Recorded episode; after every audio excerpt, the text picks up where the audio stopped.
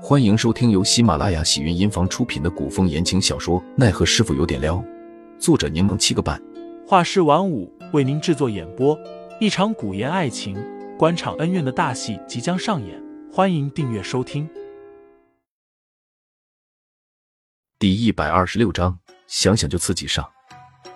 杜潇潇笑着说：“是啊，不过最主要是因为我昨晚休息好了，所以精神状态才这般好。”昨日白灵姑娘真的说你的情况不严重，只是单纯的失眠，应该是什么内分泌紊乱造成的，真没什么事。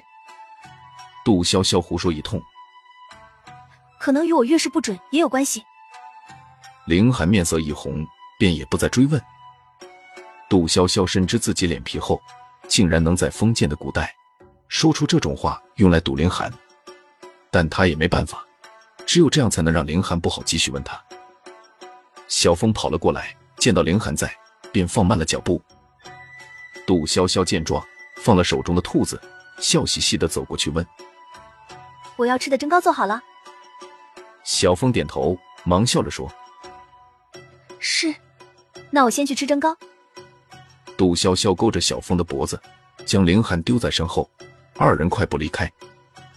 凌寒用看穿一切的眼神望着杜潇潇，嗤笑了声。欲盖弥彰，鬼鬼祟祟。入吴府之前，杜潇潇就交给小峰一个任务，无论吴府有何风吹草动，一定要过来告知自己。小峰谨记职责，他今日一早见几个穿着监听司官服的人进出吴府，之后进了紫金阁，后来又见人出来了。听小峰的叙述，杜潇潇基本可以确定，紫金阁住的便是张启忠。离破案之日还剩两天，眼见时限将至。张启忠不去查案，只龟缩在此处听汇报，不怕天子降罪吗？杜潇潇倒是想着，最好他一直藏在这里，待到后日，自有上面收拾他。长乐街属于繁华地段，街道上人来人往，商铺内的客人络绎不绝。唯有一家茶馆，生意冷清，门可罗雀。这家茶馆名为香茗居，此前生意也十分不错。香茗居的店主人博学多闻。善于说书，也因此在帝都所有茶馆中占有一席之地。然而如今高台上书案犹在，却无说书人。店内的常客也都变成了赶路的散客，只喝口茶解渴，便匆匆离去。杜潇潇进了香茗居，点了两盏毛峰，店小二却说没有。一连又换了几种，店小二不好意思的告知杜潇潇，茶叶品种紧缺，只有新煮的黄芽。这老板怕是不想做生意了。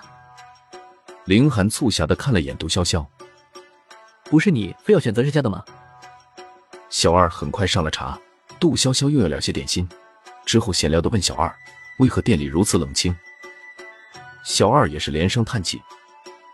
我们掌柜的前段时间痛失爱女，现在整日魂不守舍，日寡欢的，哪还有心思经营茶馆啊？痛失爱女？杜潇潇故作不知，问道。这是怎么一回事？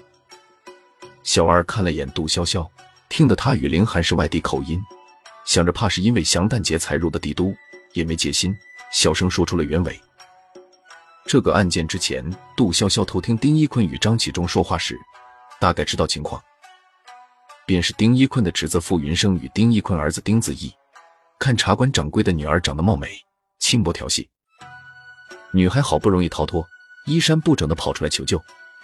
却被傅云生追打至茶馆外，当街用花坛内的石头砸死了。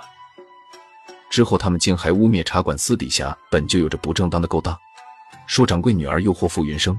不仅如此，还称傅云生轻薄于他，只是为了坑他们的钱。杜潇潇如今再听一遍，更为气愤了。天子脚下，竟敢罔顾王法，做出如此恶行！小二连忙左右四顾，提醒杜潇潇小声些，之后又道。气愤又有何用？当日茶馆里那么多人看着，还有人做了证，本是铁案。可如今那凶手不过是被羁押，说不定过段时间就放出来了。杜潇潇问：“上面不管吗？”小二说：“明面上是管了的，但咱是平头百姓，也不知暗地里到底有些什么利害关系。反正管是管了，后来却又没给个明确的说法。”小二说着又叹气：“咱掌柜家姑娘长得水灵灵的。”都说好亲了的，结果出了这档子事，掌柜也没续弦，就这一个女儿，这等于是要了他的命啊！杜潇潇出了香明居，心里惆怅，仰头看天。听众老爷们，本集已播讲完毕，欢迎订阅专辑，投喂月票支持我，我们下集再见。